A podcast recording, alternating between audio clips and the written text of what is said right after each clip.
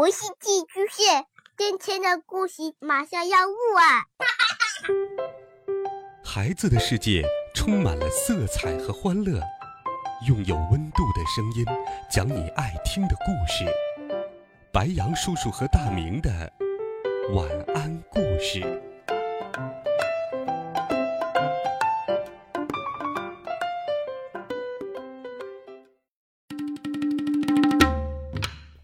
小朋友们同学们大家好，欢迎收听白羊叔叔讲故事。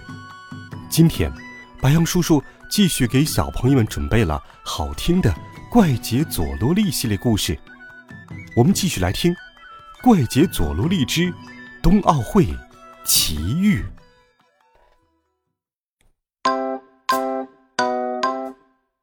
佐罗利、伊猪猪和鲁猪猪误打误撞之下帮助雪车队夺得了金牌。丹克再次露出了求助的眼神，眼巴巴地望着佐罗利，他在等待着佐罗利的回复。嗯，肯定的，这还用问吗？明天早上我会想出绝佳的作战方案，你早点去睡觉吧，为明天的比赛做好准备。但是我睡觉时老是梦到国王，梦里他露出可怕的表情，大叫着快去给我拿金牌，如果拿不到金牌我绝对不原谅你。他还一路追着我跑，我真的好害怕。哎呀，谁叫你把国王的照片整天带在身上呢，那怎么可能不做噩梦呢？这样吧，照片先由我帮你保管。佐罗利一边说着一边把照片从丹克那里抢了过来。总之我会帮你的，所以你什么都不用怕，先好好睡一觉吧。听到佐罗利胸有成竹的保证，丹克终于放心地走进卧室去睡觉了。等到丹克发出均匀的呼吸之后，鲁猪猪说：佐罗利师傅，你是打算等那个家伙睡着以后再偷偷溜走吗？佐罗利师傅，你可真聪明啊。喂，你胡说什么呢？我怎么可能不管那个家伙？说不定他以后就再也见不到妈妈了，多可怜呐！明天我一定要想出办法让他夺得金牌。这一次佐罗利是认真的。首先我们要好好的想一想，为什么刚才可以跳得那么远？佐罗利问道。因为警察在后面追，俺们在前面逃啊。对呀对呀，谁都不喜欢被可怕的东西追着跑，俗话说得好，狗急了也会跳墙的。伊猪猪和鲁猪猪认真地回答着。嗯，你们说的都很对，那么丹克害怕的东西是什么呢？佐罗利歪着头认真地思考着。如果让丹克用刚才四人雪车比赛时的速度滑下跳台，再从跳台上跳下来的话，一定可以跳得很远。伊猪猪忽然插了一句，但是那时是因为鲁猪猪打了超级大喷嚏，所以才会有那么快的速度啊。现在可没办法让丹克突然感冒，更不可能让他背对着跳台跳，这个方法可行不通。哎，如果后背也会打喷嚏的话就好了。嗯，就在伊猪猪随口说完这句话时，三个人同时想到了好办法，异口同声地大叫起来：放屁！放屁！没错，迄今为止，佐罗利三人曾多次靠着放屁化险为夷，度过了很多的难关。如果采用这个作战方法，他们就有足够的时间来做准备工作了。于是，佐罗利他们借用了丹克的钱包，出去买各种各样的材料，直到天亮之前，佐罗利三人都在厨房里忙得不可开交。他们下厨做了很多的菜。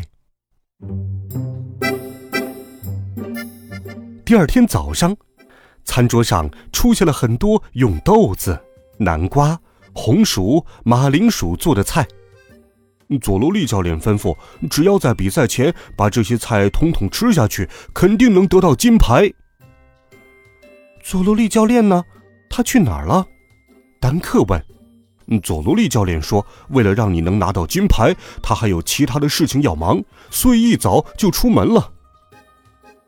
看来教练真的希望我能拿到金牌，教练真是大好人。丹克拼命地把桌子上的菜塞进肚子里，希望不会辜负佐罗利教练的一片苦心。丹克吃饱了之后，整个肚子都鼓了起来。伊珠珠对他说，你准备起跳的那一刻，一定要记得腹部用力哦。只要照着做，就会有一股神奇的助力帮你获得金牌，记住了吗？伊珠珠和鲁珠珠对视了一眼，贼兮兮地笑了起来。终于轮到丹克上场了，他站在跳台上，用力深呼吸，想让心情平静下来。就在这时，身后突然传来一声大叫，一定要拿金牌呀！听到这个声音，丹克忍不住回头一看，丹克发现站在他身后的竟然是国王。国王的表情十分吓人，他还用可怕的声音对着丹克大喊，拿不到金牌就别想见到爸爸妈妈了。接着国王竟然还朝丹克跑了过来，啊啊！丹克吓得大惊失色，好可怕，可怕的梦居然变成真的了。一心只想逃离国王，飞也似的从跳台上跳了出去。嗖！丹克跳得又高又远，被可怕的东西追赶，肯定想尽量跑得远远的。这种求生本能给丹克带来了巨大的力量。哇，这个起跳真漂亮，真是让人意外呀！完全没想到，这位选手来自默默无闻的热带国家，居然还能跳得这么完美，看来很有机会取得好成绩呀！让我们拭目以待吧。电视节目主持人紧紧抓着麦克风，兴奋地大叫起来。但是，对丹克来说，他在乎的可不是什么好成绩，他一心只想得金牌。然而，丹克刚才太慌张，在起跳的瞬间，完完全全、彻彻底底的忘记了腹部用力。呃呃，他没有放屁。哎呦，可惜了，明明起跳的那么完美，要是没有屁的推力，俺觉得想拿金牌挺悬的。伊珠珠和鲁珠珠的担心果然不是没有道理的。无论丹克再怎么努力，滑雪板离地面的距离还是越来越近，越来越近，眼看就快要落到地上了。这名选手应该可以拿到铜牌，跳得好好呀！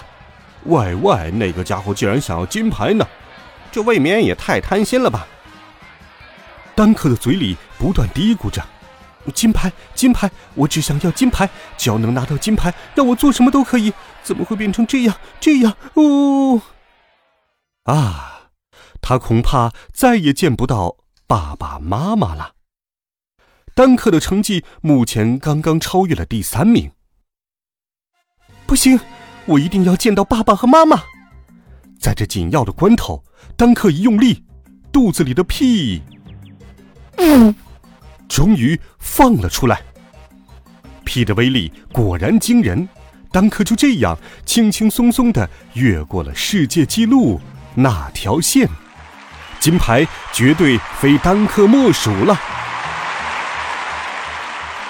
来自名不转经传的热带小王国，波斯凯的选手跳出了惊人的成绩，这是冬奥会史上最具历史性的时刻。电视台和报社的记者们纷纷上前，把丹克团团围住，整个比赛场地陷入了一片疯狂当中。丹克一想到终于可以回国见到爸爸妈妈了，眼泪就再也忍不住了。丹克很想向帮助他的佐罗利教练道谢，他泪眼模糊地到处寻找佐罗利，可是怎么也看不到佐罗利的背影。会场上响起了波斯凯王国的国歌，丹克走上领奖台，站在了最高的位置上。佐罗利远远地看着丹克接过了金牌，觉得欣慰极了。他脱下国王的头套，把它丢在了一边。哎呀，幸亏一切顺利，真是太好了。佐罗利三人互相点了点头，悄悄离开了冬奥会的比赛会场。幸好会场上人多，佐罗利三人顺利地甩掉了警察。他们已经好久没有这样悠闲地走在路上了。那俺算了一下，佐罗利师傅应该可以得到两枚金牌呢，一枚金牌可以换几个红豆面包呢。俺觉得菠萝面包比较好吃。哼哼哼哼，比起拿金牌，让一个可怜的年轻人能回到爸爸妈妈的身边更加重要。这个世界上有我这样一个见不到妈妈孤单难过的人就够了，说不定在天堂的妈妈会把她心里的金牌颁给我呢。